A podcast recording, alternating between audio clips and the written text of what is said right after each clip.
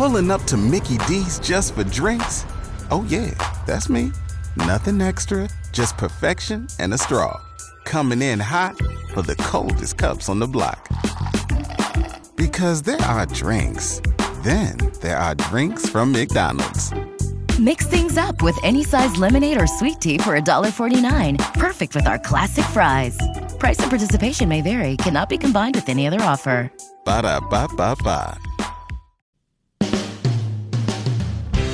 Good morning, and welcome to A Penny for Your Thoughts with Brian Barnhart on News Talk 1400 and 93.9 FM WDWS. For nearly seven decades, Champaign Urbana's daily gathering spot for conversation, dialogue, and ideas. You can join it on the phone, via text, or online. Our phone number is 217 356 9397. Or text us on the Castle Heating and Cooling text line 217 351 5357. Or email us at talk at WDWS.com. Now, here's your host, Brian Barnhart.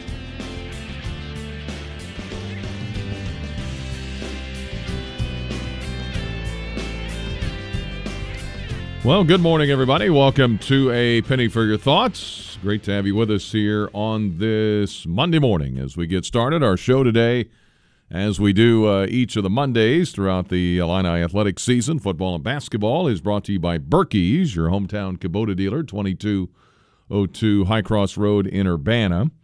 Appreciate their sponsorship of the show today. It's good to have you with us. We uh, certainly have a lot to talk about. Super Bowl comes up this week.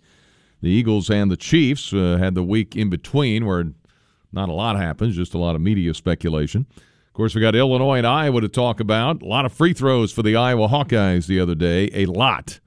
And we got a lot of teams that are tied with the same record in the Big Ten, so we'll get into that. And Purdue got beat over the weekend, and what does that mean for their ranking this week, and what does it mean for the Big Ten race in general?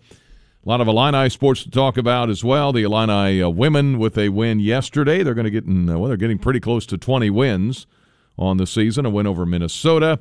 Got all the other Illini sports, Olympic sports action from over the weekend. LeBron James approaching a record. And uh, just a lot of things we can uh, discuss. So, all of that coming up today on a Monday morning quarterback show. Again, brought to you by Berkey's. Loren Tate will join me here after the break. Facer Law Office invites you to attend their free seminar the seven secrets you need to know to protect your home assets and family in perilous times.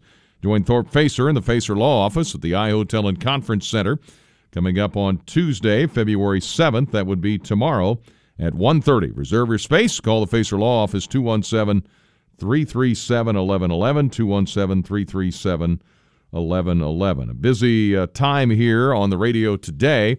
Coming up later today, we've got Sports Talk at 4. They'll be at the Esquire at 5. Chris Thomas will join the guys. They're over at the Esquire at 5 o'clock, 6 to 7, the Prep Confidential show. Uh, Joey Wright and Colin Likas have been doing that. They do a great job with that as we head into the. Well, we're getting close to regional time here for the girls and uh, the boys, uh, heading for the state uh, finals, of course, here in March at the State Farm Center.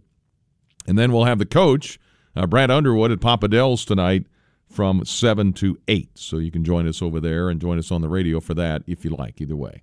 908, back with Loren Tate, Monday Morning Quarterback Show to get it started today after this timeout. Here is Rodgers on the right wing. Rodgers all the way to the basket, laid it up and in as he circled the lane right to left. Put it up and in. They're on their feet in Iowa City. Rodgers to the right, cut off down the lane, up and under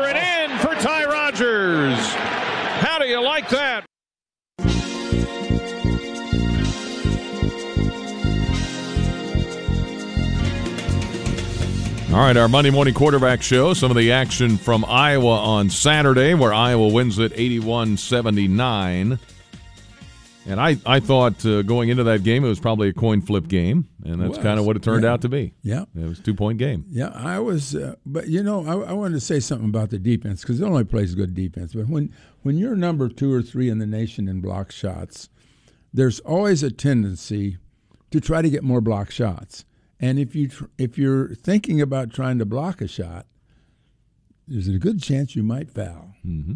you just have to be you have to make a judgment there to try to avoid fouling and still maybe get a block here and there. But you can't be just over.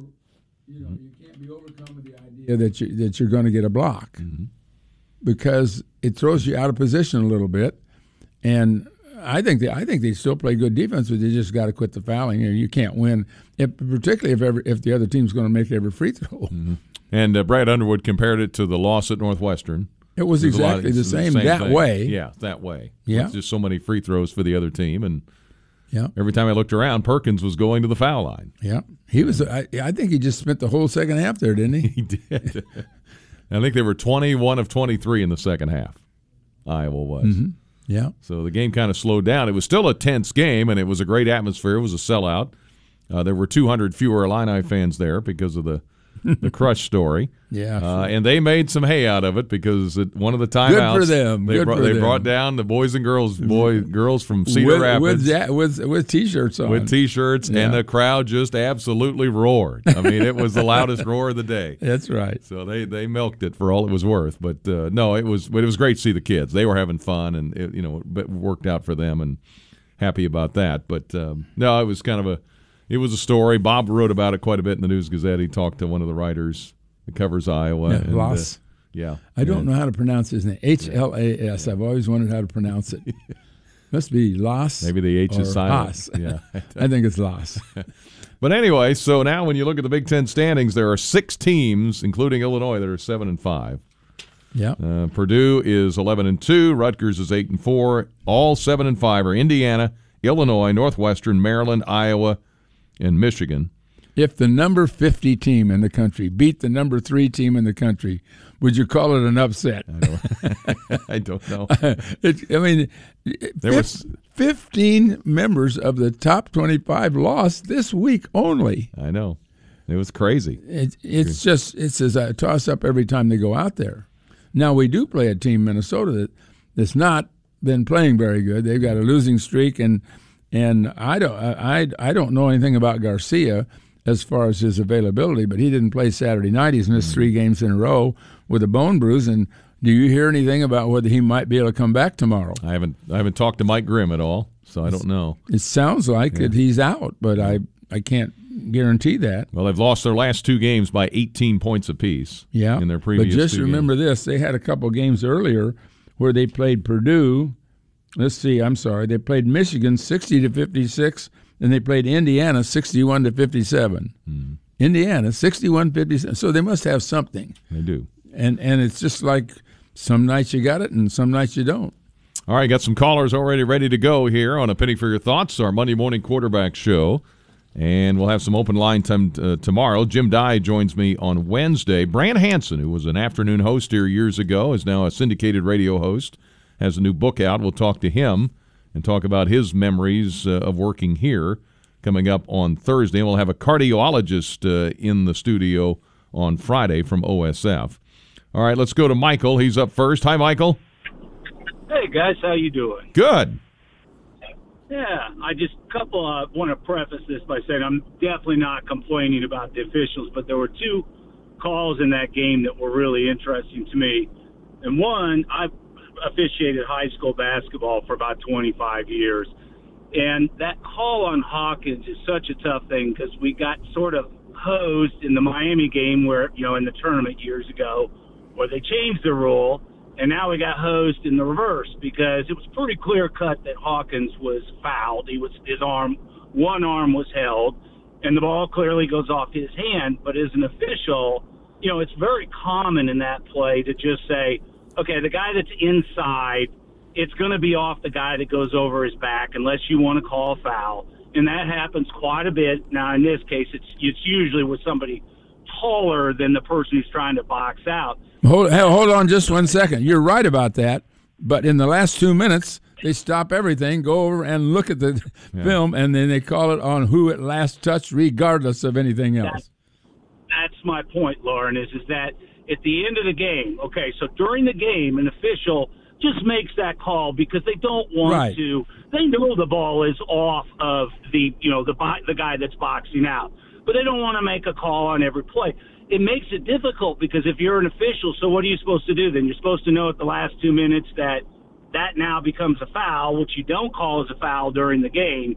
It's just it's a it's unfortunate that they didn't call a foul, and you know, and that that happens nine times out of 10 mm-hmm. In the regular flow of the game, that ball goes to Illinois. No harm, no foul. You don't call a foul on the kid going over his back.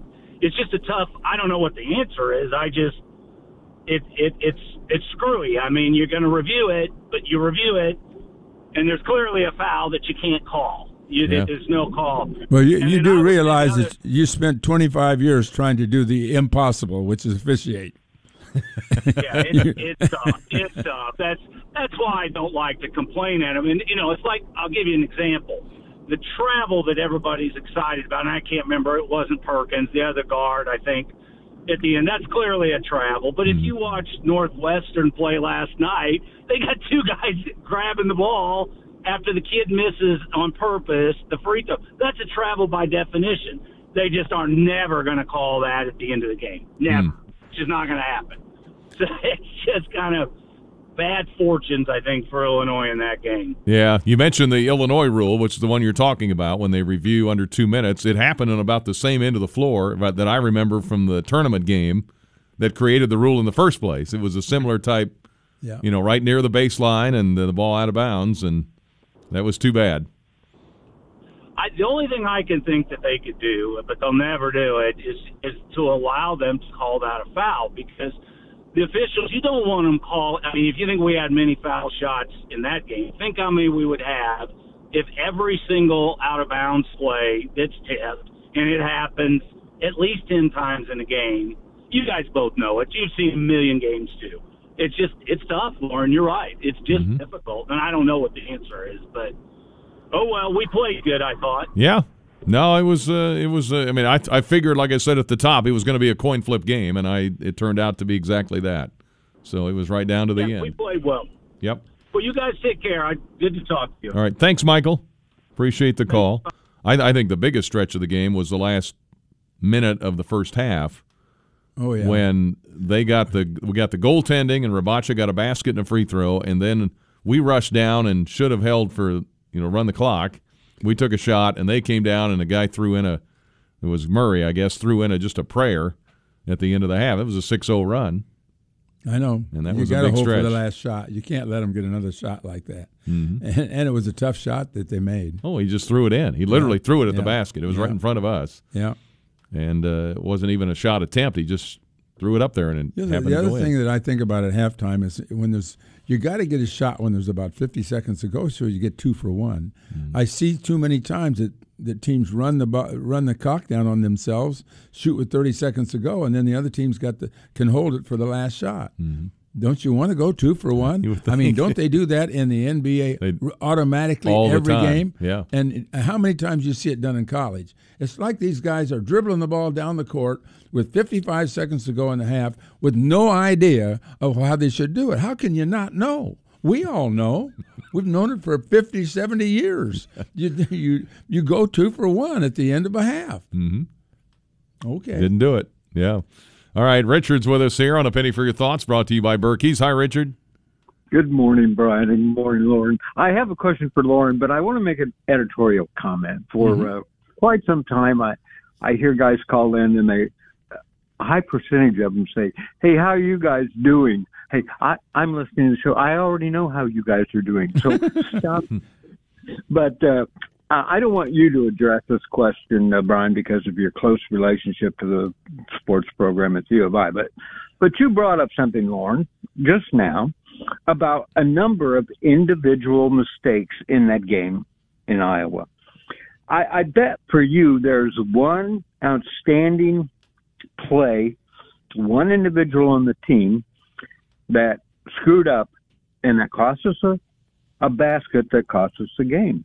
And if I were the coach, now he may have five or six of them at this point, but those are the guys I'd take aside and say, look, you better realize that that one act costs us the game. You too, one act. What do you think about that, Loren? Uh, I don't know. I don't know what you're talking about. I, I don't know. I don't. I don't have. I I would never go back to one play and think that that cost us the game. I mean, there's too many plays in the game. I mean, Well, I, okay, I, I thought the I thought the best response anybody's had was Edey the other day on at the Purdue game when they said, "Well, Smith had that turnover late in the game." He grabbed the mic and said, "We all have responsibility. It's a team game." Okay, I that's a good point, Loren. Good, good point. And I uh, mean- give that kid a give Edey a slap on the back for that observation. Hey, Well, I thought- hanging on it. I mean, really. I mean, You'd have to uh, reach up should, high and give it to him. should to we now yeah. blame somebody because he made the the wrong play at the end of a game? I mean, the game is forty know, minutes but- long. I know, I know, but but oftentimes I will, you know, people say, "Well, what's up, Richard?" I'll say, "My blood pressure." What? Oh, because of you know Yeah. the way the game ended and stuff. Yeah. Hey guys, have a great show. All right. Bye. Hey, thank you, Richard. I guess you could, you know, because there's there basketball. There's so many plays that could flip a game, especially in a two point game. Was there something at the end of the game that I'm missing? I don't think so. I mean, No, I mean, Eddie did have a. I mean, Epps did have an open shot there. he did. and yeah, and- Mayer was trying to get the shot. and He couldn't get open. Well, I mean, he was actually open. He made a hmm. very poor shot, but hmm. he's a good shooter. He just didn't make that one. Hmm. talking about Epps. Yeah, Yeah. Mhm. yeah. Yeah. No, I he had a good look. I didn't see anything wrong with it. I mean, I, I there was a guy there, but he shot it over him pretty cleanly. hmm Coleman had a good look late. He just right now can't hit a three. No, he and Melendez are just they they should. I don't know what to tell them. You know they they need to go into black magic or something to try to figure out how to get out of this slump. I mean, he didn't have a field goal the whole game. Yeah. The one the one time I can think of a a play or something happening where this really was a crucial mistake was the Michigan with the title game. Was it where they called the timeout they didn't have? Oh yeah, Remember that? You know, I mean, Yeah. right down and forgot how many, and they just called it. I mean, that was like okay, that play may have cost them the game. I mean, may have, but, but they there were, were already others. behind. right, right. There were others that Right. occurred because there's just so many baskets in in basketball. Uh, hi guys, the game tomorrow night in Bloomington between the Scarlet Knights and the Hoosiers should be a good one. Rutgers keeps getting it done. Steve Pikiell has turned that program around. So yeah, the uh, games tomorrow night: Rutgers at Indiana, Minnesota at Illinois, Maryland at Michigan State, are the three games tomorrow. Iowa, by the way, their next game is at Purdue. Purdue might be a little angry Yeah, after their loss to Indiana. And uh, what Indiana, the first half, it was what a 15 point lead for Indiana. I didn't see any of the game, but were yeah. they? no, they- they, got out. They got out fast. Mhm. Purdue was way behind, caught up, and Yeah. then Indiana won it. yeah, because Edey brought him back.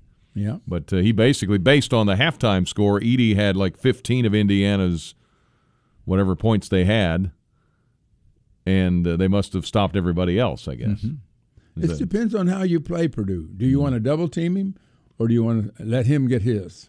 Mm-hmm. And of course, when we played Indiana, we decided to let Jackson Davis have his, and and we guarded everybody else, and really guarded the three point line pretty well.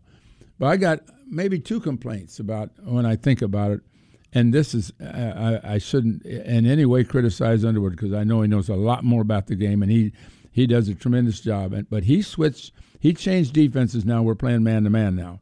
When a guy like Perkins is coming off a pick, and and I go back to previous coaches who have told me this, you've got to switch. You've got to switch. If you don't switch, he's going to get a, a, a medium uh, jumper, and he's too quick and too accurate to allow that to happen. If you switch, then you've got a different kind of problem, but you can at least stop him. And if you double team Jackson Davis, you can stop him, but you you create another problem somewhere Right. else. Yeah. So, but but if a guy is killing you, don't you have to do something different?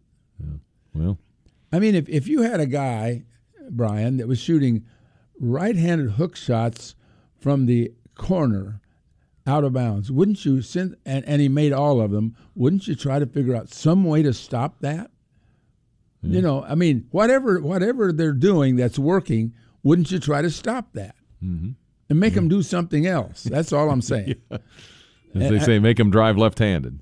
You know, Well, look, that's what that's I- what football coaches say. Yeah, yes, yes. I mean, how many times did you see Epps uh, hit that little uh, thing from the right hand side. shot, yeah. Do you think I would let him go that direction if I'm guarding him? I'm going to make him go the other direction. He may beat me the other direction, yeah. but I'm not going to let him do the same thing over and over. Mm-hmm. That's what I'm talking about. And and it, it bothers me to see, for instance, they figured out how to stop how to stop Shannon, mm-hmm. or at least slow him down. They don't let him go left. You let him go left, it's over. Yeah. But they don't let him go left anymore. So what's happened? He doesn't score so much anymore. Mm-hmm. Well, teams adjust. Well, absolutely. They figure you out. All right, 927. Let me get a quick break in. Back with more here. Hang on, caller. We've got uh, some more coming here, some more texts and emails and phone calls on a busy penny for your thoughts. Back in a moment. Epster midcourt, guarded by Dix. Cross court, Mayer for three. Good. Three pointer, good. Matthew Mayer. Shannon with nine to shoot. Shannon jump pass down inside Rodgers. In the left corner, Mayer sets his feet, yes, fires for three, and buried it.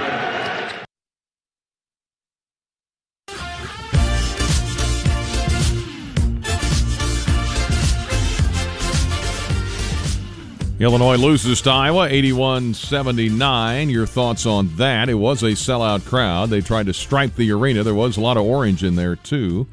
Kind of broke it up a little bit. And uh, it was um, the only meeting this year between Illinois and Iowa. The one thing I mentioned all the uh, teams that are tied at 7 and 5 are Indiana, Illinois, Northwestern, Maryland, Iowa, and Michigan.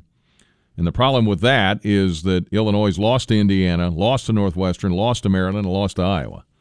So they don't have the tiebreaker with right now with any of those. No. So still have to go to Indiana. And let's see. I think that's it.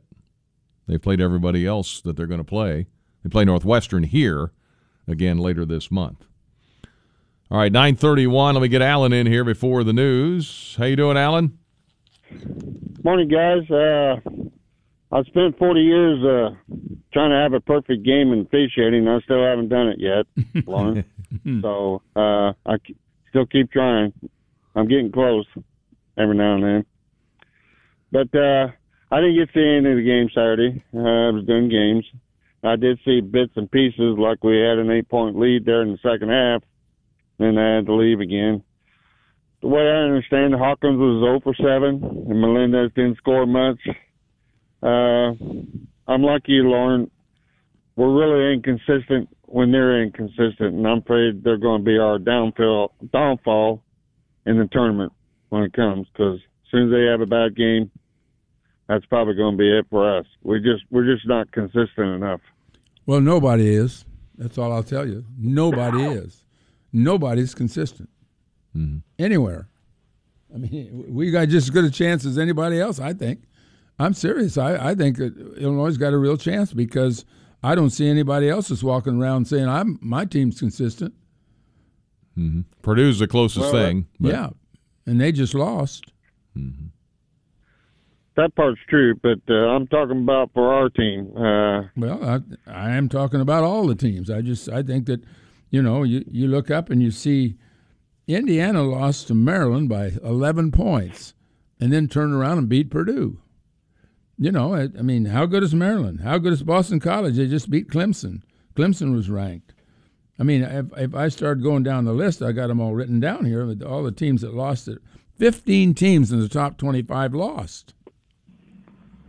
Just in well, one. I thought going into the season that uh, Melendez and Hawkins, if they would improve, especially on offense, then we'd be really good. Well, that hasn't happened. Hawkins has been good defensively, and he's been good rebounding wise, but uh, Melendez has been a real big disappointment. And well, his minutes have really uh, been reduced, and, and, it's not clear that.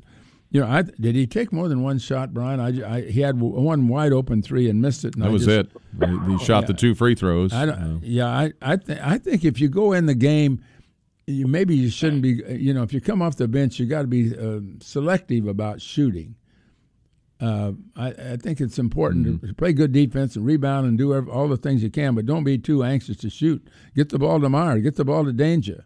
Mm-hmm. When the ball goes into, into Dainja pretty deep, it usually turns out pretty good. Yeah. Will Goody end up taking his minutes? I don't know if Goody's going to play or not. I just don't know. You know, if he if he does, that I, that would be one place I think it would come. My guess is either Rodgers and or I think it has to. Melendez that would be the two guys that would lose minutes. I would Mm-hmm. think one of those two. Well, I'm thinking if we happen to have a blowout tomorrow, Goody will be, or yeah, Goody will be in there, and Mm-hmm. then we'll find out. Yeah. Well, he's got to get in condition. I don't so know if he's ready yet. I don't think he's. Uh, I I was going to be very surprised if he played Saturday. The only thing I could even think of is if we were in serious, and we were in foul trouble. But They they might he might put him in if the game was lopsided maybe, but I I, I think it's another ten days before he's ready to go. Don't mm-hmm. you? I would And think. then he and, and if he did play, he would play short spurts, and I don't think you can hardly get into a rhythm if you if you play in, in short spurts like that. Well, don't you think it's about too late for the season? You know, that we mm. all just redshirt him. Well, I think that'd be up to him. I, I mean, I don't think you can make that decision for him. I think he can make the decision. I think the coach can make the decision or try to influence him one way or another. But it sounds to me like he wants to play, and it sounds to me like Underwood wants to play him. So I, I don't, you know, it's just it, we're in an era where nobody plays five years, do they? And yet he might. That's true, but uh, we're down to less than ten games now. I know, I know. But he's still, it's still his decision. yeah. All right. Hey, thank you, Alan. Uh-huh. Good to hear from you. Thank you. Got to get to the news here. Our news brought to you by First Mid Bank and Trust, providing financial solutions since 1865. Visit firstmid.com to find out more. Here's CBS. Right side, Shannon gets a pick from Rodgers, throws it left to Jayden Epps. Sandfort out on him. Drive by Jayden, scoops it up and in. He's getting pretty good at that. To the right wing in front of us. Looking for some movement. Guarded by Sandfort. Takes him down the lane. Up and off the glass. for two. Counted. it. And a foul. Here's a pass. High post. Hawkins out top. Epps for three. Got it. Jayden Epps with a three from way out top.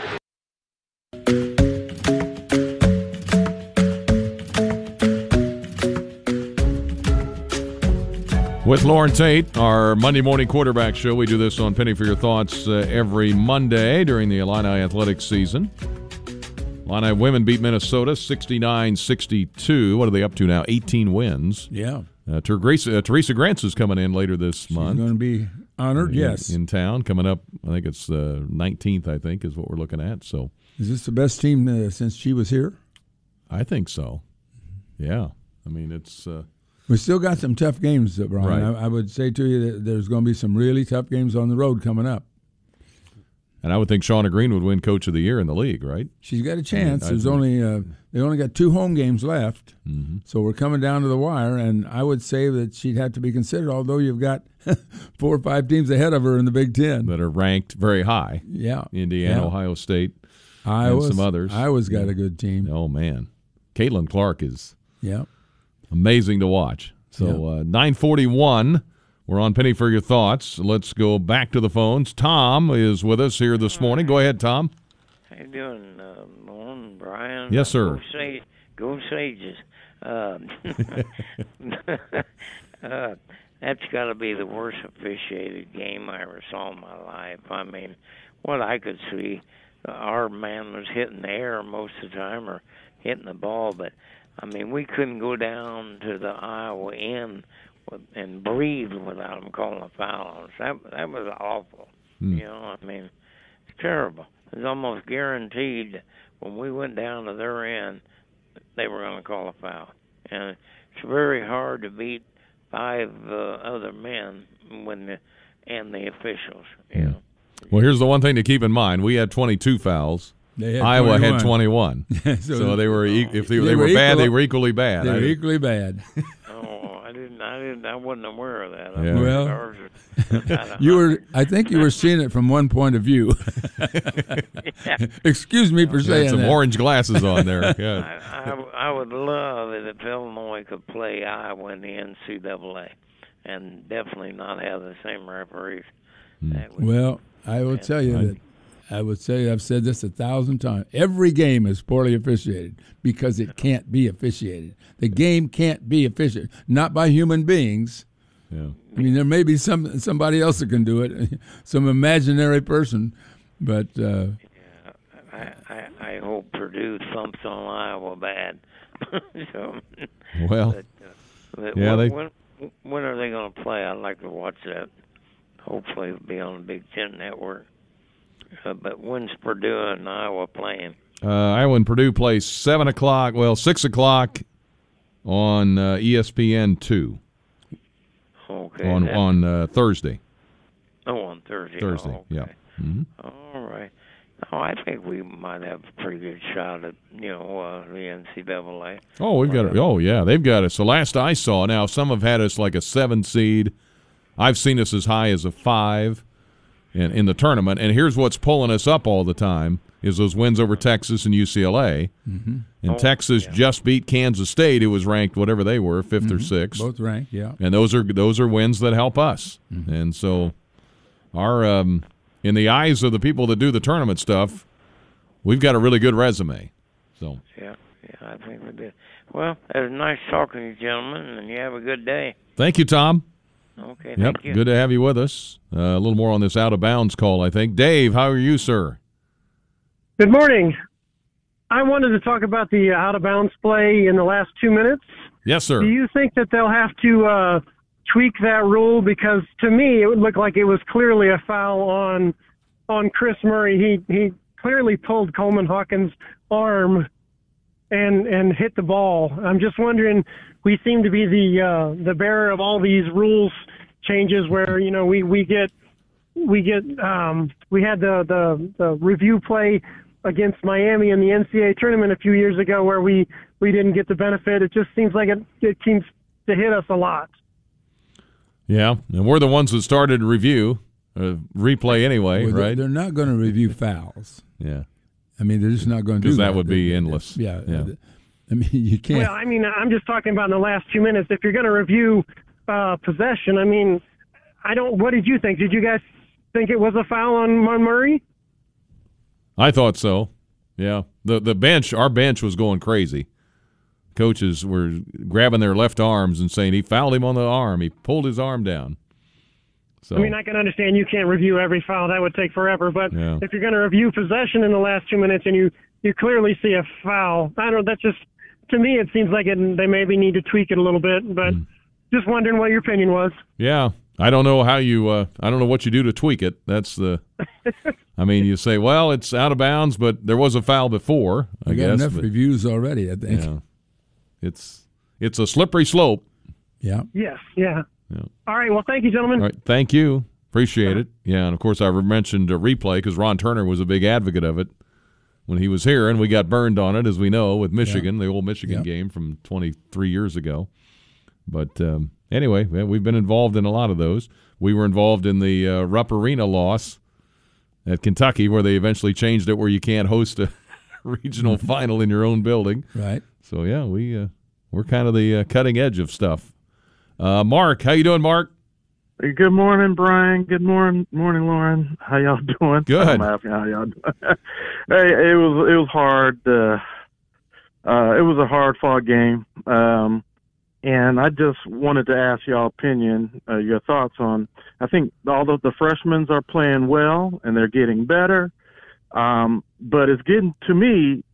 It's getting to the point to where it's hard to take Epps out because sometimes when you when he's going and he got to get his break breaks in, but when Harris comes in, it seems like you know when he's leading the point, there's there's a the momentum that we gain, you know, kind of drop off, and I noticed that happened a little bit in the Nebraska game when you know we had we got going, he got us going in the break, but then after a while, it just seemed like they came back and same thing with Iowa, and and I just wanted to. Uh, the point guard position is a big one, and uh, I just wanted y'all thoughts on on uh, the play after Epps, and I will hang up and listen. After Epps? Oh, go ahead. You mean other Yes, than Epps? Epps.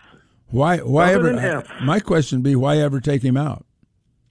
I know. You stop, you stop every four. Let- let me let me ask you this: Would you like it if they took Perkins out and rested him for a few minutes?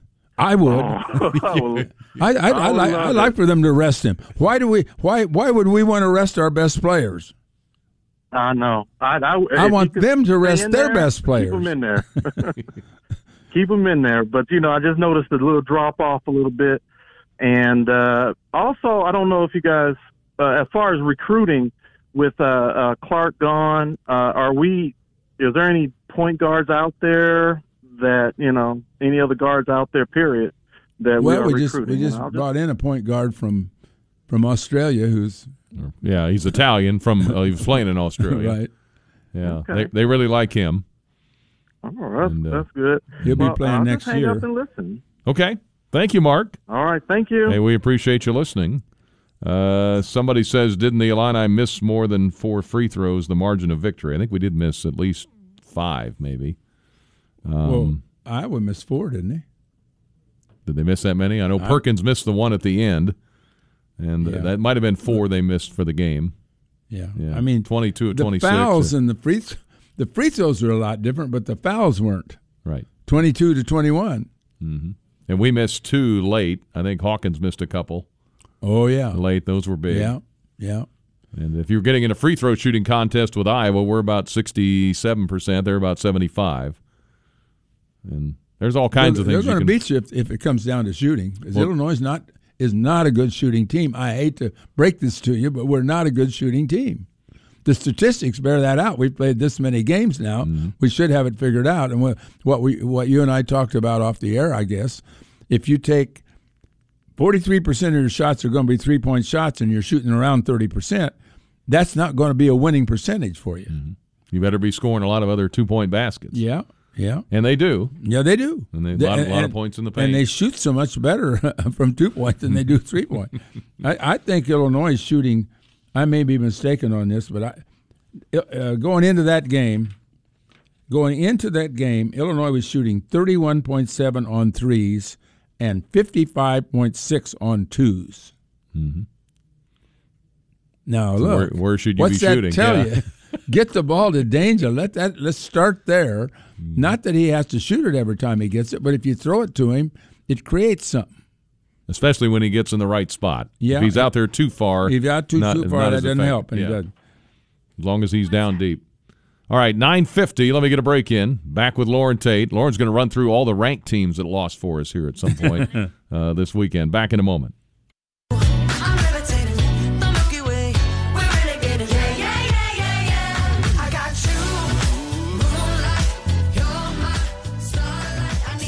Nine fifty-three with Loren Tate on a Monday morning quarterback show. Facer Law Office invite you to attend their free seminar, "The Seven Secrets You Need to Know to Protect Your Home, Assets, and Family in Perilous Times. Join Thorpe Facer, the Facer Law Office at the I Hotel and Conference Center Tuesday, February 7th, tomorrow at 1.30. Reserve your space by calling Facer Law Office 217 337 1111. All right, you had the list of uh, ranked teams that lost. Oh, I do over the- have a yeah. bunch of them. I don't know if I got them all, but Okay. I, yeah, I uh, Starting with Purdue. Sat, well, yeah, on Saturday, uh, Purdue lost to Indiana. Well, Virginia has got a really good ball club and high ranked, and they lost to Virginia Tech. Uh, Kansas lost to Iowa State. Now, I don't know if that would be an upset, but Mm. Kansas has been playing very erratic uh, uh, uh, lately. That game was in Ames, by the way. Okay. Tennessee beat Auburn 46 to 43. Yeah, that's ugly. So neither team played worth a darn. 46 to 43, Tennessee beat Auburn. Okay. Um, TCU was ranked 15th. They lost to Oklahoma State. Uh, Clemson was ranked 20th. They lost to Miami. Uh, Texas beat Kansas State, two ranked teams, but obviously one of them has to lose. Uh, that was just on Saturday. You go back to Thursday. Um, UAB uh, beat Florida Atlantic. Florida Atlantic was ranked 19th. I don't know if that's legit, but they were ranked 19th. And if you just go down the list, it's just kind of ridiculous that, that the number. that What we what we have is just a mishmash of teams, and when the tournament starts, in my mind, there just won't be any upsets. It's just it's, anybody's wide open. game. It's wide open. Yeah. hmm I believe so. Uh, by the way, the free throws, Illinois was 18 of 23, so they missed five. That's pretty good for them. That's really good. And Iowa was 26 of 30. Mhm. and I think they were 21 of 23 in the second half. But if we'd made their five, those other five, we'd have won the game. yeah, that's right. or at least three of them. We'd have Right. made three of them. We'd have won right. the game. Yeah, by That's one right. point. Uh, 9.55, back with Loren Tate. Another quick timeout. Uh, we got a lot of texts here in, so we'll get to those as we go up till 11 o'clock today. Tomorrow we'll do some open line. Jim Dey's in here on Wednesday. And then uh, Thursday, Brant Hansen, former host here at WDWS in the afternoon, now a syndicated national host. He's got a new book out. We'll talk about that. But uh, first, this timeout.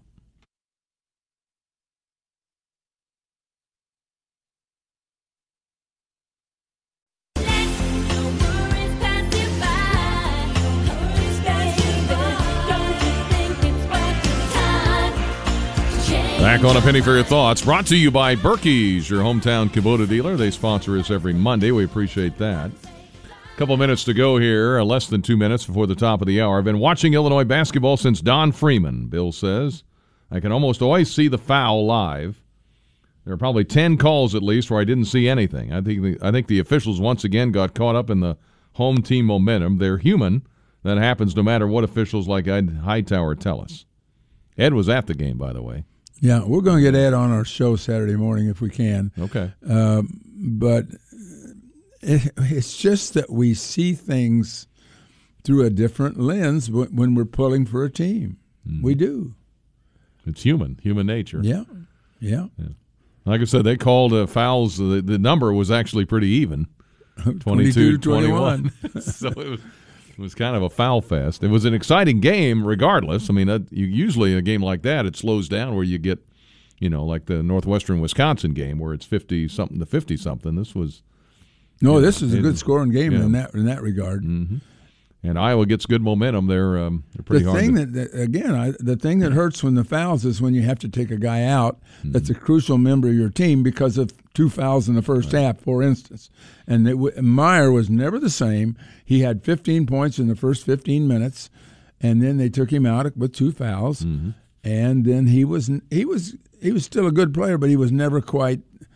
He didn't have that buzz going that he had early.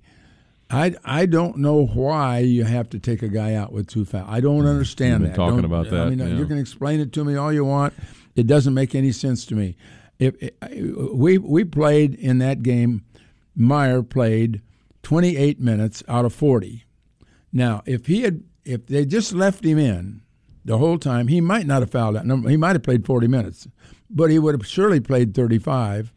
And if he played that many more minutes, how much more would how much more benefit would Illinois have derived from him being in the game? no. No. Nobody, uh, I, mean, nobody, I don't want anybody to agree with me. That's just my crazy way of thinking about it.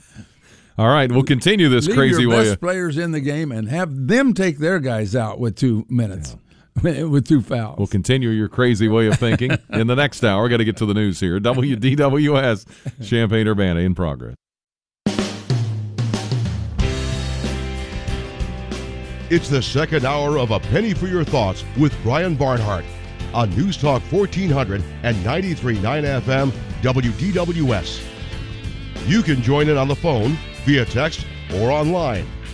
Our phone number is 217 356 9397. Or text us on the Castle Heating and Cooling text line 217 351 5357. Or send an email to talk at WDWS.com. Now, here again, Brian Barnhart. And welcome back. Hour number two of A Penny for Your Thoughts as we uh, join you here on this Monday morning. Our quarterback show, Monday Morning Quarterbacks, brought to you by Birkey's, your hometown Kubota dealer, 2202 High Cross Road in Urbana. We talked a lot of basketball, a lot of officiating because there were a lot of fouls in that Illinois game with Iowa. The Hawkeyes win at 81 79. There is uh, Purdue still on top despite their loss. Some people think they'll stay number one when the poll comes out. yeah, I think it will. I think they will. I don't know why Yeah, when the teams right below them lost. Mm-hmm. So what's the difference? Yeah, so Purdue's on top, eleven and two in the Big Ten. Rutgers eight and four, and then you've got a six-way tie for third. Indiana, Illinois, Northwestern, Maryland, Iowa, Michigan, all seven and five. Michigan State six and six. Penn State's five and seven. They got beat by Nebraska last night. That had to hurt. Yeah, Penn, State's, State's- sliding a little bit. Yeah. And uh, I don't know as we get down to the finish here, how many of these teams are going to make the tournament. we'll see because they're going to beat up on each other. So we'll see. Uh, but Illinois seems to be in good shape based on all the prognostications. Uh, one person texted in said we haven't made the tournament yet. Uh, no, but uh, I think they're in good. They're in a good spot. And you got one, two, three, four, five, six, six teams that are all sixteen and seven, including Rutgers, who's a game ahead in the Big Ten standings. So we talked about that. Uh, 217 356 9397. Text line at 217 351 5357 and you can email us talk at wdws.com. Had a question here how did the Brown brothers do in the Senior Bowl? Uh, and we found a couple of things. One, Chase Brown had nine carries for 40 yards, which is one of the higher numbers, actually, Yeah, oh, in the yeah. game. Uh, the highest was Evan Hull from Northwestern, had 74 yards. This was for the national team.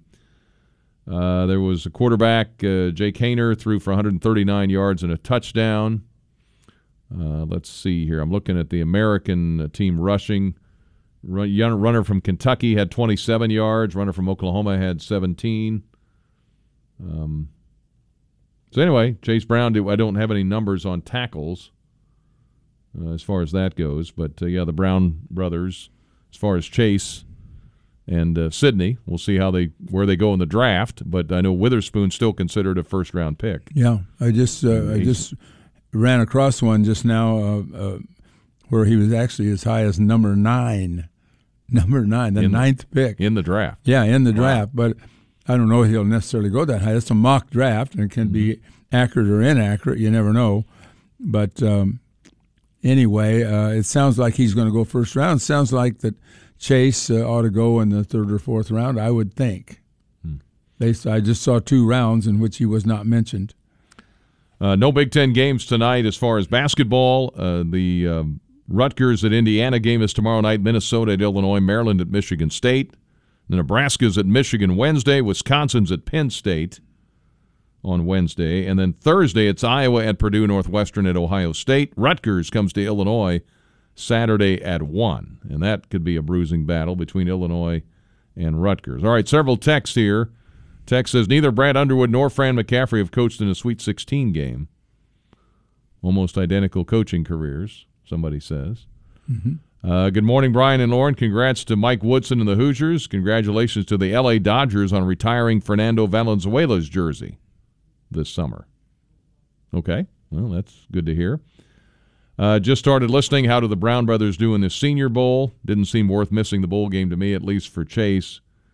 Uh, didn't even play that much, did he? Well, we just told you he ran for 74 yards. So Forty- 47, forty. I'm sorry, yeah. Evan Hall had 74. Mhm. So he did pretty well. And it's not so much just the game, it's uh, and there was a lot of tweets, a lot of tweets on Twitter there that having to do with how impressed they were with Sydney or with Chase as they were putting out Mm-hmm. Their different tweets. practices turned Practices. out really well And for so- them. And you had to get the lined up to go to practice to get ready for the Senior Bowl, and then all the practices there, and then then the game. So it's not Mm-hmm. Yeah. just showing up for one game.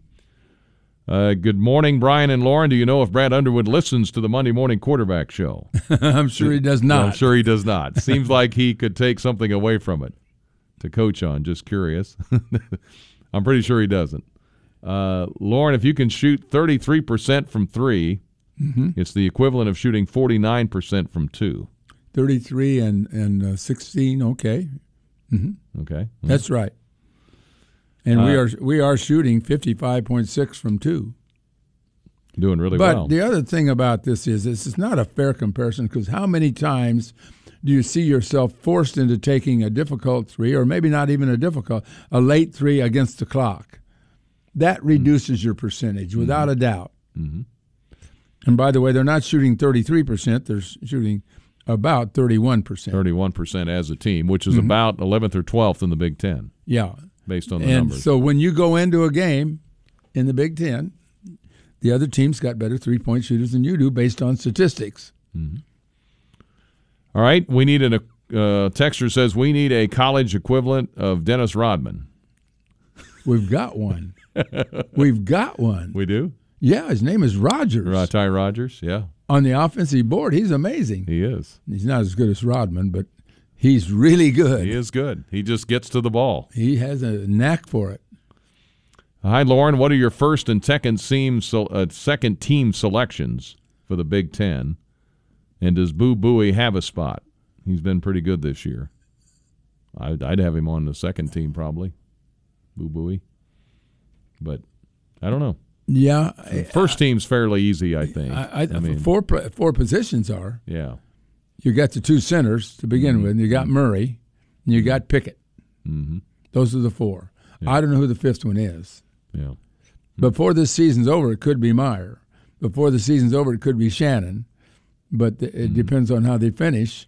I would not think they that they would be on it right now, but I don't know who the fifth guy would be. Yeah, I'm trying to think of all the teams and who they have. Dickinson, but he's a big man. Yeah, he'd probably be second team, I yeah. imagine. Um, Michigan State got anybody? Um, I don't think so. Yeah, Ohio State, Minnesota, no. Hmm, I don't know. Would be who that fifth one would be, uh, Larry from Arcola says I missed watching the Illini game Saturday as a grandparent, duty watching uh, youth basketball, but did watch Santa Clara play la- that uh, night. How did we lose Podziemski? He's a player on the NBA watch list. He's averaging, I think, close to 20 points a game. Yep. At yep. Santa Clara. Now, it's and, he's, and, and he's, I think the last time I looked, he had about eight rebounds a game, too. That's pretty mm-hmm. good. Now, I don't know how good the defense is. No, we don't know how uh, good the teams are uh, that he's playing against, but we know they're not very good. I mean, we know that that's not a good league mm-hmm. by but, comparison. But he's I've seen the highlights. He yeah he looks good. Yeah, he can score. He really does. I agree with Mr. Tate. I guess it's human nature to see the fouls on your team differently. At the end of the Illini Hawkeye game, I honestly thought that was a very well officiated game overall. Missed two critical calls under two minutes, but for the game, even. I hope Brad Underwood heard you, Loren. Two fouls. Let them play if they have two fouls. Let them play. Yeah, I know. but you'd be the only guy in the country doing it. I know. You'd be out there on a limb by then, yourself. And then if a guy fouls out, you'd be criticized yeah, terribly. All right, Chris is with us. How you doing, Chris? Doing good, sir. Um, hey, well, real quick on the two fouls. Remember when Deon Thomas? Every time he got that second foul before the first half, Lou Henson would set him the entire rest of the first half before uh, wouldn't let him play another minute. Um, but going to my question, um, I've been listening to you for a long time on the radio. I listen for you on Penny. I love listening to Loren and his voice. You guys are just synonymous with Illinois athletics and sports the question I had for you is with all the things that you have to do with Penny for the week, the football season, basketball season, how do you do the production for the games? How do you memorize all these names? Has it just come easier over time? And I think that the listeners might get like some insight on like what does it take to get that done for you to get the flights, the scheduling. Do you have like a personal assistant that really helps? no, Brian does not have a personal assistant. I don't know. I don't have one but, of those. But Brian, just think how easy it was in the old days when guys stuck around for four years. You didn't have to memorize new names every game. That's right. Yeah. No, those are all good questions. Yeah. Hours well, how many hours in a day does it take you to prepare for all this mm-hmm. and prepare to put on a really good broadcast? And uh, I mean, are you constantly living off email, off text messages from people? I'll hang up and listen, but okay. I'm just kind of fascinated in what it takes to actually produce a game. Yeah. Okay. I'm happy to do that. Thank you, Chris. Appreciate it. Yeah. Well, Loren did it, of course, with Jim for a long time, so you kind of know what goes into it. But um, there's, there's, I spend, I don't know, for a football game, I'll spend course of a week, I spend about six hours football get, getting ready with my score sheets and talking to the other broadcaster and taking notes. Basketball, I get ready in a two to three hours per game as far as my score sheets and names and numbers and stats and and all of that. And uh, anymore, there's and back when Loren was doing it, the information was harder to get. Oh yeah. I mean, now you can go online. I can get about everything I need. Yeah. Uh, pretty easy, but but Brian, we're preparing all the time. That's right. Even when we interview somebody from the other team, you, when you when you talk to Mike Grimm, think how much you learn from him about Minnesota just talking to Mike Grimm, mm-hmm. or the or the announcer that you talk to. Mm-hmm. I mean, we learn an awful lot on the opposing teams by talking to the people that that that cover them. Right, you can learn that way, and you'll yeah. have a lot of guests on Saturday Sports Lines. But I'm I'm studying I spend an hour before I even get out of bed just reading. Mm-hmm. I'm, I'm terrible that way anymore. I wake up at six thirty and I read till seven thirty. mm mm-hmm. That's about what I do. Mm-hmm. So yeah, that's I mean that's the- just the beginning of a day in which I, I spend the the whole day reading Mm-hmm. These teams and, and writing stuff down. I got so many pages I have a hard time throwing stuff away because I, I fall Yeah, back on it note- later. notebooks full of stuff. Yeah. that you keep. Yeah. Um, as far as my end, now of course Ed Bond does a great job with the engineering. He's the one that is with the technical side of things, so I don't have to worry about that. In the minor leagues, I did when I was doing minor league baseball. I was the engineer in addition to. They were gonna to pay another guy, were they they? were no heavens no. They were going to pay a color guy. It was me. uh, that's those are the old days. But uh, yeah, no. Between the uh, the prep for the game, uh, doing the score sheets, um, doing the game itself, and that's just if for one game. And then there's another game. We got two games this week, so I've been working on Minnesota the last couple of days, and I'll start working on Rutgers probably tomorrow, and work ahead uh, as many times as I can. And then you throw in football at the same time. Uh, the hours start to add up. So you're just spending a lot of time. But you know, if we're on a flight somewhere, like coming home the other night uh, from the game with Iowa, I worked on Minnesota on the plane coming home. Or you know, you just pick your spots when you can have a few minutes when you can't do anything else. Or if I'm watching a game on TV and I, just I think all the way game. back to Bob Blackman and getting on the plane to come home from wherever we were. He was already working on the next team. That's kind of we do the same thing. Yeah. I mean, get ready for the next one. But yeah, it's uh, it's a lot of fun. It's I mean, there's a lot of um, detail work that goes into it, but I mean, it's a great way to. But when you when you to- start counting your hours, you're not counting them all. No. No, because there's no way to count them all. but if you enjoy doing it, Yeah. And Jim would have said the same thing. I mean, if you enjoy doing it, it's not really work. It's it's time and it's effort. And uh, speaking of names, people ask about the names. It's easier to call a Big Ten game just visually because you know all the players, you see them all the time.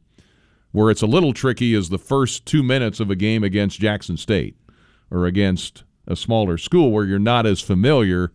Then you're going more on haircuts or headbands or you know uh, length of their hair or whatever it is. Uh, you, you're kind of going on sight a little bit. But when you've got the score sheet in front of you, after three or four times, you start to figure out, okay, that's who's playing regularly and that's who the starters are. Our guys, you know by sight anyway, so Yeah. it, it comes pretty quick. So anyway, that's I hope that answered your your question. Uh, Ten twenty three. Uh, let me get a timeout in. Come back with more here after this on a penny for your thoughts on a Monday morning quarterback. Left wing. Sandfort out on him. Now to Dainja. Dainja with a runner. Put it up and in. He looked at the basket, took a step, and just kind of flung it up there. Rodgers out of there with it. His sixth board. Ahead to Harris. Pass in the corner. Hawkins for three. Oh. Missed it. Rebound. Dainja. And he stuffs it in. That's how you finish, big fella. How do you like that? Dainja slams it in on the miss.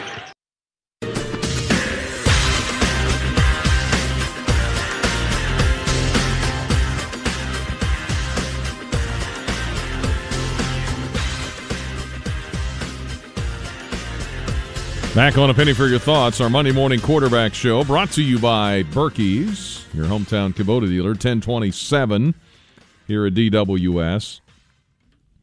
Uh, got a Monday morning quarterback email here, I think. It says In the second half, we were bringing the ball up against a press. Hawkins picked up his dribble around the 10 second line.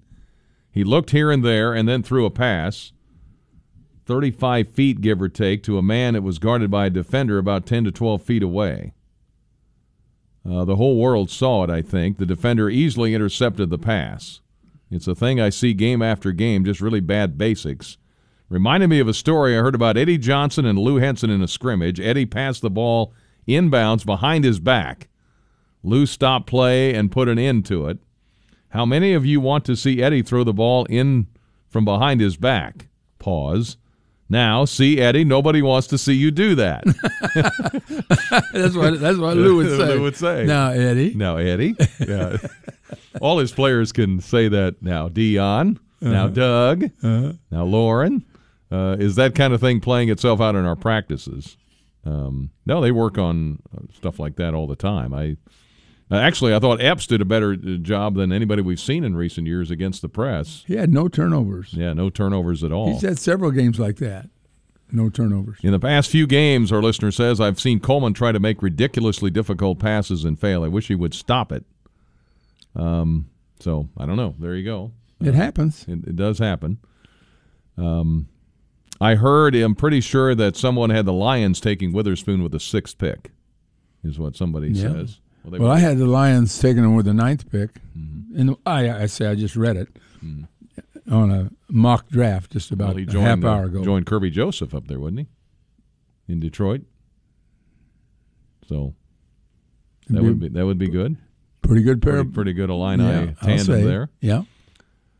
Uh, let's see. Agree with caller Chris. Would love some insight on how Brian manages his schedule and what all your job entails. Fascinating how you do it all and do it well. Well, thank you. I appreciate that. Uh, I do not have a personal assistant though. And uh, by the way, for the somebody mentioned um, preparing for Penny for Your Thoughts. I think Chris mentioned. Uh, I do all this, set that all up myself. I mean, as far But as think how much you've learned being on there all these years.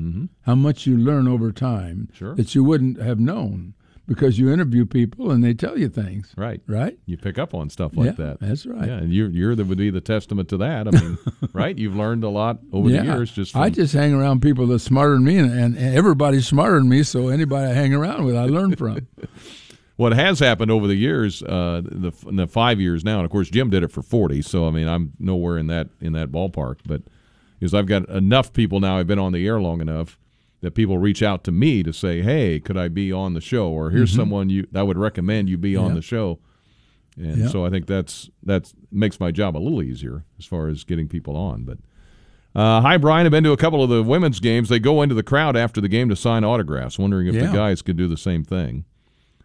Um, I don't. I don't think there's any intention to do that. They, they're they're going to go into that dressing room. I think pretty straight. but the women ha- have have made several PR moves. One of which is that the students and uh, the athletes themselves, and the other is the coach talking to the crowd afterwards. I mean, she's just done about everything right here. She doesn't have a great team. She's got a good team that ought to be in the tournament and, and could could surprise some people but um, she's uh, you know if she can get some size where they can defend the basket. Right now they don't have the size to win at the top level. Because the guard play is really good. guard plays terrific. I mean, they get to the basket. yeah. And uh, and guard plays good in tournament time. And then they drive in there, and then they collapse, and then they kick it out, and they're shooting threes. they had been shooting threes well until the last three or four games and now they've been in a little bit of a slump. But hey it's it's fool's gold if if you if you make if you're shooting threes at 42% you know there's going to come a time when it's going to be less you just know that it, it happens to everybody And they've been one of the better three point shooting teams Yeah. in the Big Ten and in, In the, the country, nation. in the nation. Yeah. So that's been that's been fun to watch. I have to look at their latest bracketology. I know a week or so ago they were like an 8 Mhm. seed, and we were the men were a seven. Um, by the way, we'll talk it over with Coach Underwood tonight at Papa Del's seven to eight. You can join us there at the Esquire tonight. It's Chris Tamas, the volleyball coach, will be on from five to six. Sports Talk at four, and the uh, Prep Confidential show with Joey and with Colin will be on from uh, six to seven right before we go here and on our sister station Light Rock ninety seven point five at seven with the coach from Papa Del's. Number of shows are winding down. We're almost to the we're a month away from the Big Ten tournament, basically. You mentioned volleyball. You know, this is the first time in many years that there's as much excitement about basketball as there is about volleyball at the University of Illinois. Yeah, For, for a lot of years where volleyball was it. And now the women's basketball team doing quite well. All right, our news update uh, this hour at the bottom of the hour brought to you by Direct Travel. Book and select areas. Book a. Let me back up. Book a select air and travel package before December 28th. That's a ways away from Direct Travel and Travel Impressions Inclusive Collection. And travel before December 22nd to save up to $300. Go to directtravelci.com. Here's CBS. It's been it's been our nemesis in two straight uh, in two road games. You know, it's uh, at Northwestern and and uh, here today, and uh, you know it's a it's a really hard feeling as a coach to um, you, you can't control anything because we because we foul, and it, it's just a, a, a lack of discipline. I thought we'd gotten away from that. Um, I give Perkins credit; he made them, um, you know. But uh, uh, we didn't make him. You know, we, we made him shoot a lot of hard twos. Nobody else was really involved. But uh, yet you can't foul. You can't foul on the road. You can't give up a free throw block out. Uh, you can't. Um, you know, we got four guys on the paint. They have two, and we give a free throw when they do miss one, and we give up a, a basket. A, a loose ball that we don't get on the floor. We have three guys around it, and uh, you know Sandfort hits the three. Those are things you can't do on the road, and uh, you know that's that's uh, that's frustrating as a coach to, to to be right there, play well enough, and and uh, not make the right plays at the right time.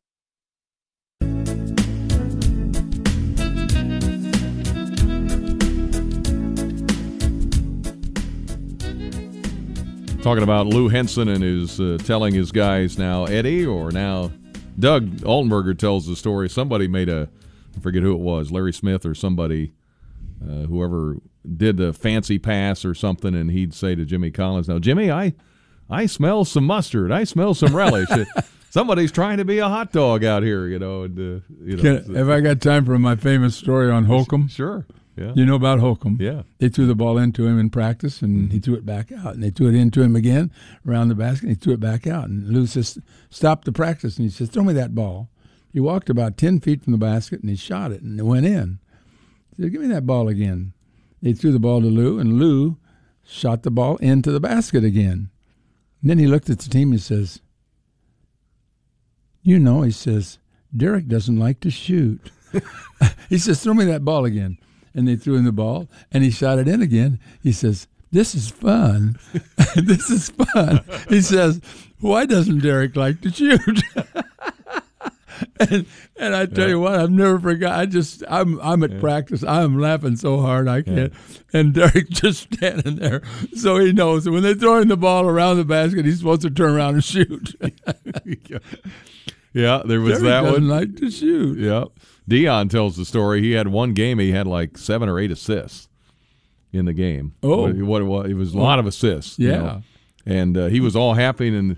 And and Lou, and Lou got on him a little bit, you know, and he's like, "Coach, I had seven assists." He's like, "Deon, that's not your job. You know, your, your job, is to to score. Don't want to throw it back out." So, anyway, uh, there's some great stories like that. If you anybody that's played for Lou Henson will tell you a story similar to that somewhere along the way. So, and there's also that Jerry Hester told me the stories about the trouble he had with the VCRs, learning how to run those. Oh yeah, the VHS tapes. He never could quite get those right. So. Technology was uh, new at that time. So, anyway, there's a lot of great Lou stories. 1038 at DWS.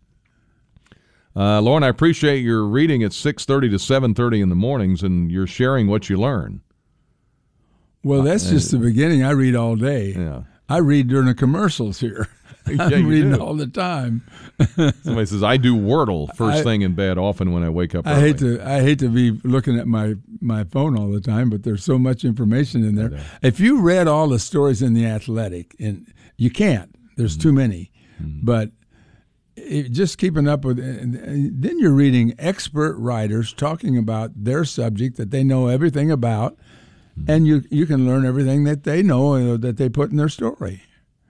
And and we didn't have that in the day. I mean, Oh, how long's the Athletic even been?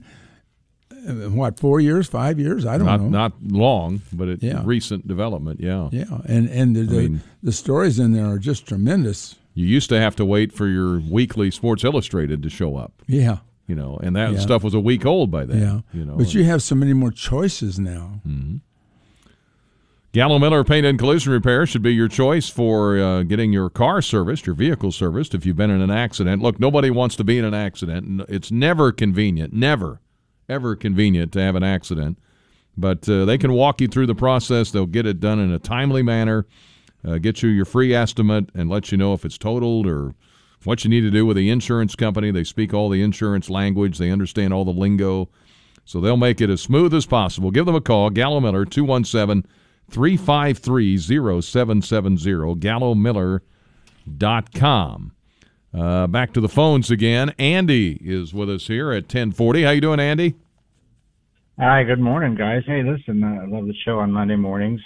Hey, um, uh, you know, I want to talk about the, the minutes played by R.J. Melendez and Coleman Hawkins this year.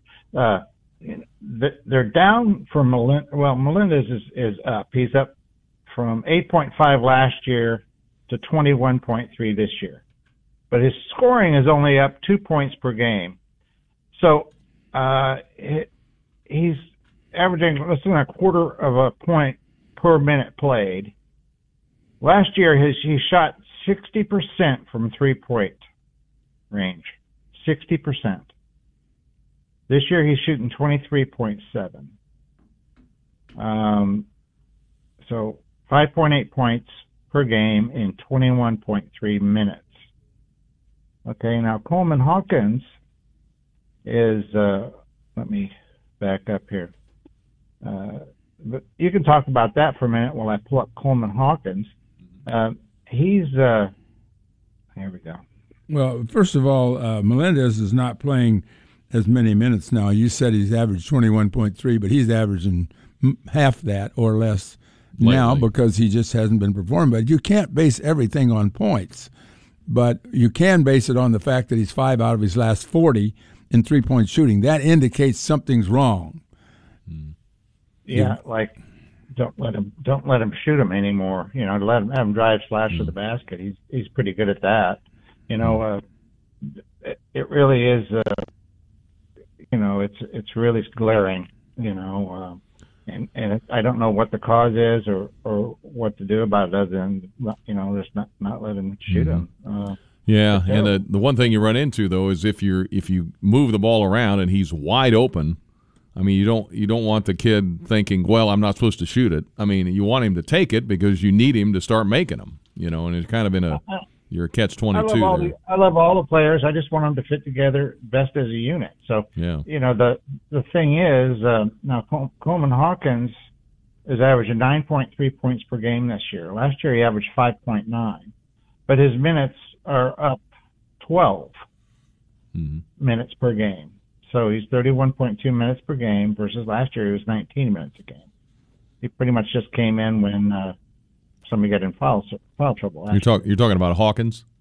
Coleman Hawkins. Oh, Coleman Hawkins, right. yeah. So mm-hmm. Nine point. You know he doesn't even look at the basket a lot of times. He he wants to. Uh, uh, he dribbles, gets the ball at the elbow, and wants to uh, pass it out uh, instead of taking in a, a dribble getting to about six feet and then hitting the jumper. You know, which he could do consistently, and I don't know why he's not doing that. Mm-hmm. Have you ever seen him shoot a jumper? A six foot jumper? No, he does doesn't ever. And I don't think. Well, he maybe he doesn't have the either. shot. I just, I mean, I, I, he must feel like he can't shoot that shot, or he would he would take it. I mean, some guys, everybody has their limitations. Mm-hmm. Well, a six foot jump shot in front of the basket. Well, I don't think he's getting six foot jump shots. You know, I think you're exaggerating there, but I think he that could. he's got he's got shot opportunities, maybe, but he's this is not uh, this is not Matthew Mayer. Mayer can get off his shot. I don't think uh, I don't think Coleman Hawkins is. I don't think he's a good offensive player, frankly. I just don't think no, he is. Not. I think he can pass well. I think he's a valuable member of the team. I think he plays good defense and rebounds, and I think you need him on the floor but his not shooting doesn't bother me. I want mm. somebody else shooting anyway. Yeah.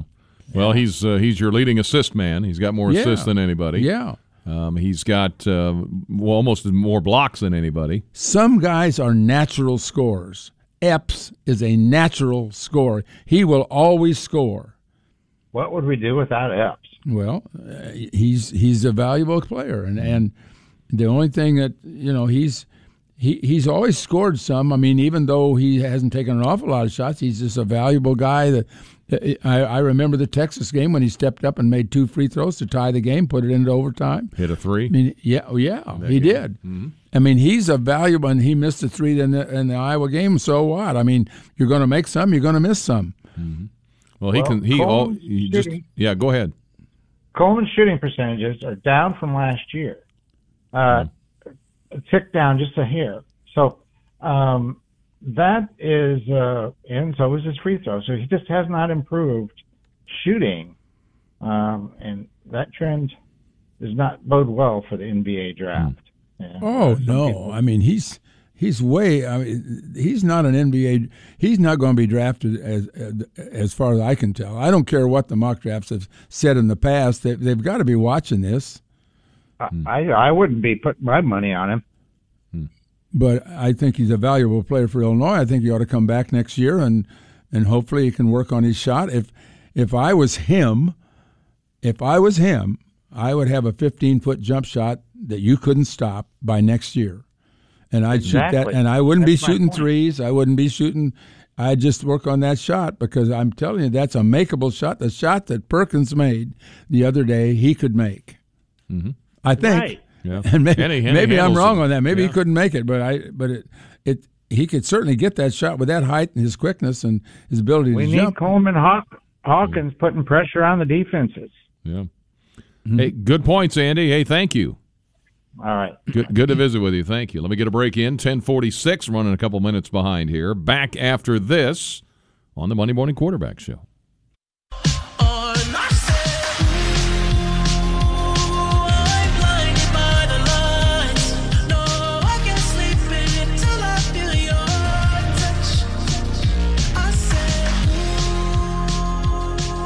Got the Super Bowl coming up on Sunday, of course, in Arizona, Kansas City, and Philadelphia. Philadelphia's been a slight favorite in that. We'll hear more from Brent Musburger coming up. Uh, mention the Illini men lose at Iowa 81-79. Minnesota, the game time tomorrow night is 7.30, by the way. Just a little off uh, at the bottom of the hour against the Gophers. Illini women beat Minnesota yesterday. They'll be at Nebraska Thursday at 7. Illini women's gymnastics fall to Minnesota. They'll uh, compete next on February 11th against Utah, Georgia, and Illinois State in Fort Worth at the Metroplex Challenge. 215 on Saturday. Men's gymnastics got a win over Penn State. They'll be at Ohio State Saturday. Women's tennis lost to Georgia Tech, lost to Notre Dame. Uh, play at Missouri at 3 on Friday. Sunday at noon, they'll take on Illinois State at Atkins.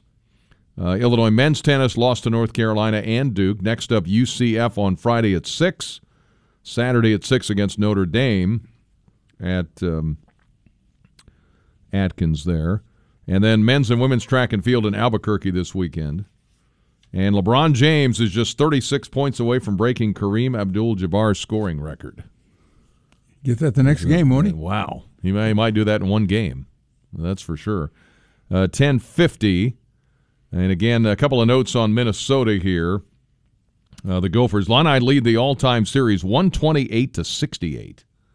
And they're 74 and 19 against the Gophers in Champaign. They're about dead even in Minneapolis, so that's why the margin's so big. Uh, Mayer had 19 and 10 in the win at the barn back on January 16th. Just some interesting notes here, talking about prepping for games, but uh, here's a couple of things I came across. Uh, the last time the Gophers were in Champaign was December 15th of 2020. It was the early December Big Ten game in the middle of the pandemic. Illinois won 92-65. Kofi Cockburn had 33 points and 13 rebounds in that game, and Adam Miller had 14 points. Of course, he's now at LSU. Uh, prior to that, in the State Farm Center, January 30 of 2020, the next year, uh, Feliz had 17. Illinois won an eight-point game. They blew them out on January 16th of 2019 here, 95-68. Ayo had 23 and Giorgi B had 20 in that game. The last Minnesota win at State Farm Center, February 4th, 2017. And here's some of the names from the past. Minnesota won 68 59. That's their last win. That's six years ago. Kipper Nichols had 16. Maverick Morgan had 12 and 11. And it was a sellout. The first of the renovated State Farm Center. Is that right? The first since March 4th of 2015. So that was a sellout game against Minnesota in 2017, last time they won here. So anyway, those are some of the little tidbits I dug up, I mined for, and I found from previous Minnesota meetings. But they come in at the bottom of the conference at 1 and 11. So that's one- Minnesota's never had a, a, a, long run of success at any point. I mean, they've had some good teams if you go way back, Mm-hmm. but um, they, they just haven't. The basketball has not been great up there for a long, for a long time, really. They they just celebrated the 95th birthday of the Williams Arena. It was built it opened in 1928, and uh, they played a game there the other day and uh, lost. But It was the uh, Chester Frazier said he went off the end one time. Yeah, I, he did, yeah. I didn't remember that, but I, I think about it every time I think about playing there. If you went hard into the basket and got knocked down, let's say knocked in the air, you'd fly right off the end of the bas- uh, right off the end of the court Yeah. and, And fall a couple of feet. and Sencire Harris first game there, diving for a loose ball right out of bounds like he was body surfing right off the end of the court into into the crowd. So anyway, yeah, it's kind of fun. Ten fifty three. Let's check with Brent Musburger, our daily update from there in Vegas as we get ready for the Super Bowl this week. Illinois, a couple of games this week against Minnesota and Rutgers. And here's our buddy Brent in the desert with the number.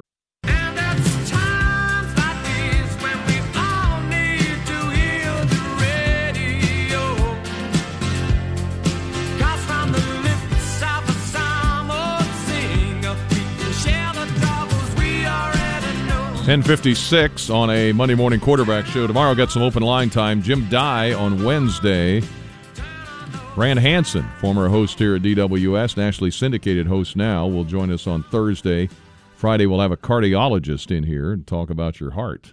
So, and uh, the uh, show here, and of course Loren will have a show on Saturday with Steve. We've got uh, Minnesota tomorrow night at seven thirty. Rutgers and Illinois at one coming up on Saturday, and that ought to be a doozy, I would think. Oh yeah, But oh yeah, they're, they're pretty balanced and they're sneaky good. They're uh, they're they're making a good move under Pikiell, and Pikiell's got a new contract, by the way.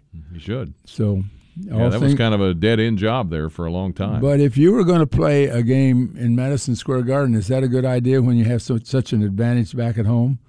Yeah. well, they were able to win it, so they got it done. I don't know what the breakdown of the crowd was, but I'm sure a lot of folks made the. I heard they had a really good crowd. I would think so. Yeah, for Rutgers. All right, uh, Stan's with us here. Good morning, Stan. Got a couple minutes. Hey, how you doing, Ryan? Good. Uh, yeah, it's real quick. Uh, Coach Wienke at Tuscola, I, I listen to you guys' show every day, and I think you do a great job. People really don't understand when you say how much you study to what you do. But I was uh, Loren, and you mentioned LeBron James probably going to break uh, the uh, scoring record. The other day, I was reading uh, Kareem Abdul-Jabbar and his career to get the scoring record made one three-pointer, and uh, LeBron James has made two thousand nine hundred and twenty-six. mm-hmm. So you can certainly get to a scoring record a lot of different ways. But I thought that was amazing. That that'd take LeBron about another two thirds of a season without a three pointer. Yeah, Kareem was one of 18 from three. One of eighteen. One of 18 in his career. How about And that? I, I've been, I would have been surprised, and I bet you a couple of those eighteen were hook shots. I wouldn't doubt it. Well, Stan, good to hear from you. guys- Ho- Hope you're doing good. Hope you're doing well. All right, we're doing good. You did great show. Appreciate you doing this all the time. Thank you, Stan. See you good, later. To, good to hear from you, and congratulations to you and all the great success over the years down there. Uh, by the way, the top five scorers NBA history: Kareem Abdul-Jabbar, LeBron James, Karl Malone, Kobe Bryant, and Michael Jordan. And then it's Dirk Nowitzki, Wilt Chamberlain, Shaquille O'Neal, Carmelo Anthony, and Moses Malone are the top ten. A lot of big guys in there. A lot of big guys in Yeah. there. Elvin Hayes was 11, Olajuwon 12, Oscar Robertson 13, Durant 14, Dominique Wilkins 15. So those are your top scores. All right. Hey, Loren, thank you. It was Thank fun. you. Got the rebounders today. We got a coach's show tonight, High School Confidential, previewing maybe a Central and Centennial game coming up. So that'll be big. Collins' latest top 10 rankings. Chris Tamas at the Esquire tonight. So we'll have it all covered right here on the radio.